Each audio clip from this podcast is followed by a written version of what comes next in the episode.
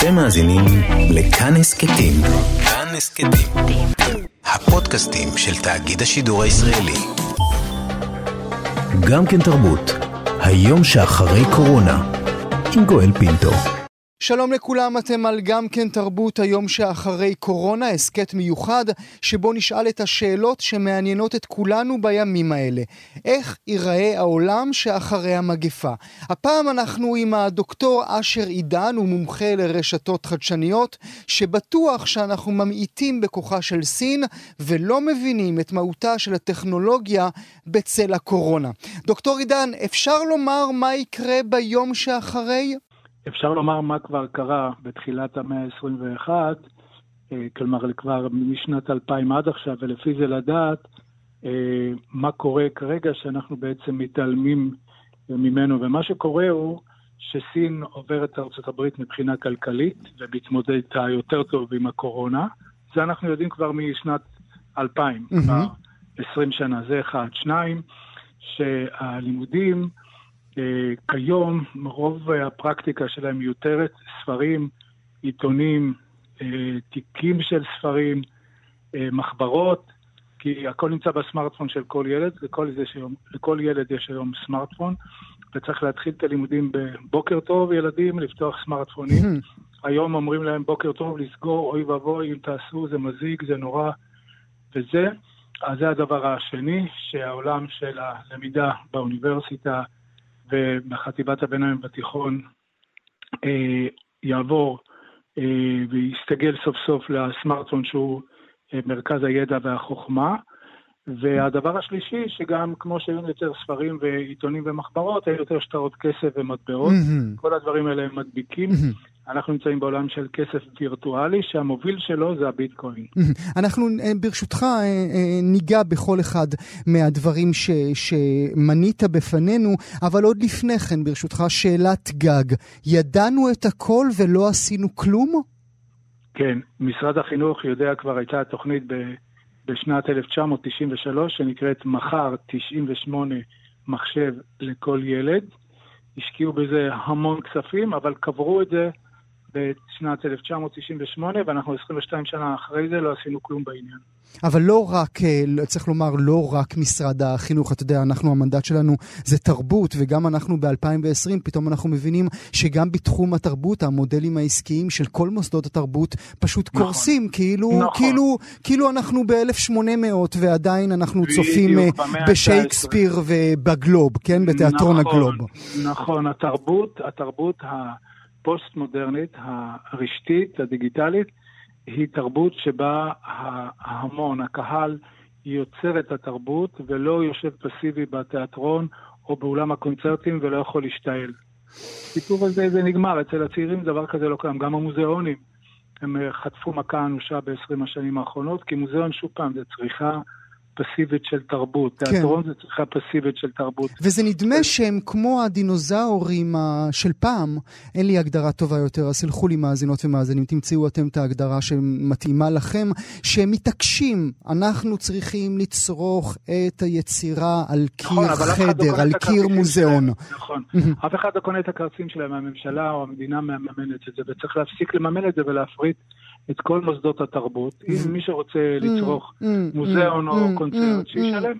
אני לא בטוח שאנחנו במקרה הזה מסכימים. אני חושב כך. בוודאי, בוודאי. ואני חושב שגם אנחנו הולכים לשם, גם אם אנחנו לא נרצה.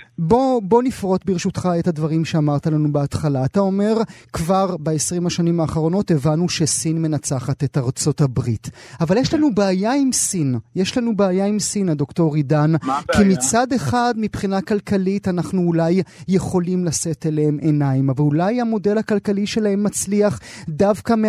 בגלל המבנה הלא דמוקרטי שלהם. לא, לא, הם יותר דמוקרטיים מהמערב. אנחנו במושגים שלנו, הפרימיטיביים של המאה ה-20 והמאה ה-19, טוענים שסין היא לא דמוקרטית. סין הרבה יותר דמוקרטית מארצות הברית. רק שבסין שמים את הדברים על השולחן. בארצות הברית אה, דברים מנוהלים מאחורי הקלעים, וטראמפ אה, והמקבילים שלהם אצלנו הם סך הכל מריונטות של כוחות הרבה יותר גדולים מאחורי הקלעים. טוב, זה כבר deep state מה שאתה אומר לי. זה deep fake.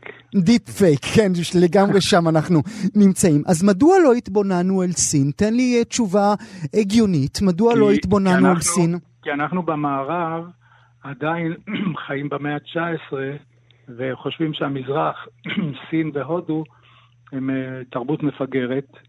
אה, וחלק מהקולוניאליזם שלנו, שאנחנו עוד לא הבנו שהפסדנו, זהו. המשחק השתנה. הסינים מובילים כלכלית כבר משנת 1917, לפי אתר האינטרנט של ה-CIA, ו- וצריך לשאול למה הם מובילים כלכלית, ומה המשמעות של דמוקרטיה אצלנו, אה, האם באמת יש דמוקרטיה, או שזה הכל ברובד ההצהרתי.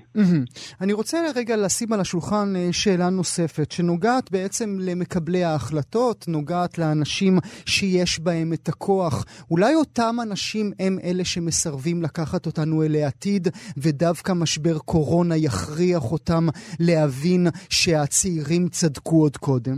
נכון. תרשה לי פה להיות קצת יותר מעמיק, ברשותך. אנחנו יודעים שמהפכת הדיבור הדיבור של האדם היא זו שהעבירה אותו מהקוף אל האדם, כי הוא בעצם אז הוא יכול היה לדבר מרחוק. הקופים, כשמתקשרים, הם מחבקים, לוקחים קינים אחד מהשני. ברגע שהתחלנו לדבר, יכולנו לדבר מרחק של שני מטרים או מאה מטרים. ואז האדם עבר את הקוף. עכשיו אנחנו במעבר לעל אדם, סופרמן. וזה בגלל שאנחנו יכולים לתקשר לאורך אלפי קילומטרים כל דבר, ספרים, וידאו, סאונד, כל דבר. אז כמו שעברנו מקוף לאדם, אנחנו עוברים מהספיאנס לסופר ספיאנס, בגלל, בגלל, והקורונה תאיץ את, את המהלך הזה. אנחנו גם יודעים שהמהפכה השחורה במעבר מימי הביניים לעת החדשה, במעבר מהקתוליות לפרוטסטנטיות, היא נוצרה במידה רבה בגלל שהדבר חיסל שם כמעט 30% מכל mm-hmm. האוכלוסייה. Mm-hmm. ועכשיו, ב-1918 היה, הייתה השפעת הספרדית, שהעבירה את הדומיננטיות הכלכלית מאירופה לארצות הברית. נכון, מחלות הם זרז מאוד חזק של שינוי חברתי, פוליטי, כלכלי ותרבותי. ואותו זרז יביא אותנו לאן? האם בעיניך, וכך אני מבין מהדברים שאתה אומר, האם בעיניך כל סרטי המדע הבדיוני שראינו ב-40-50 שנים האחרונות צדקו? לא, אומנם, לא, לא אומנם, צדקו, אומנם המחשבים לא ישלטו בנו, אבל הם יכריחו אותנו להיכנס אל הבתים.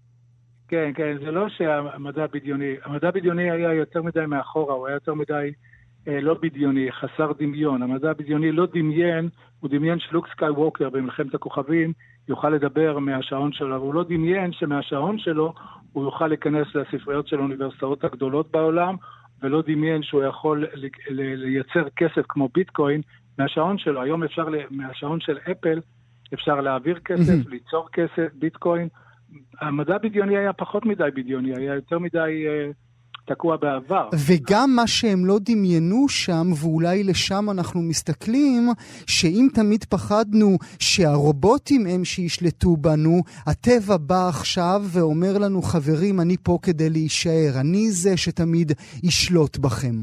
זהו, השאלה מה זה הטבע. אני חושב שהטכנולוגיה, הדיבור, בשבילי דיבור זה טכנולוגיה, הדיבור והכתב והאינטליגנציה המלאכותית והביטקוין הם חלק מהטבע, הם המשך של mm, הטבע. mm. הוא יצור אורגני לחלוטין שמתנהג במחזוריות ארבע שנתית, וזה מה שרוב האנשים לא מבינים.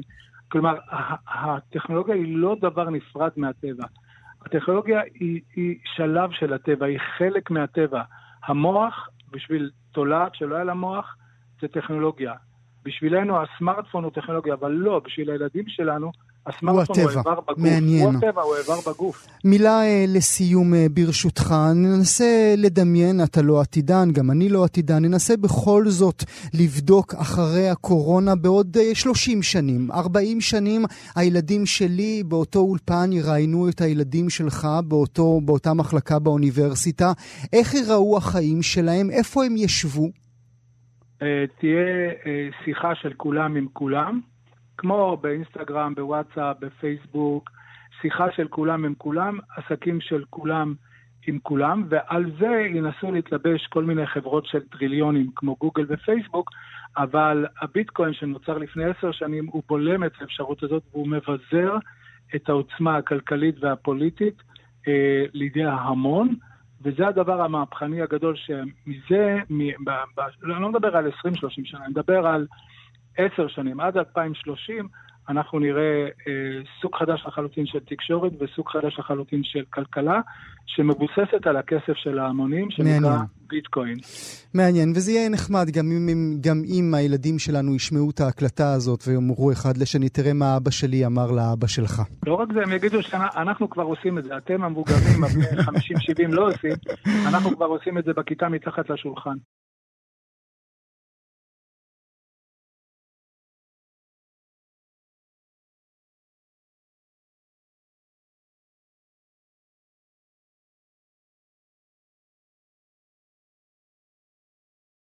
הדוקטור אשר עידן, תודה על השיחה הזאת. זה היה פרק נוסף של גם כן תרבות, היום שאחרי קורונה, שיחות על העולם שיהיה כאן אחרי המגפה. תודה שהאזנתם.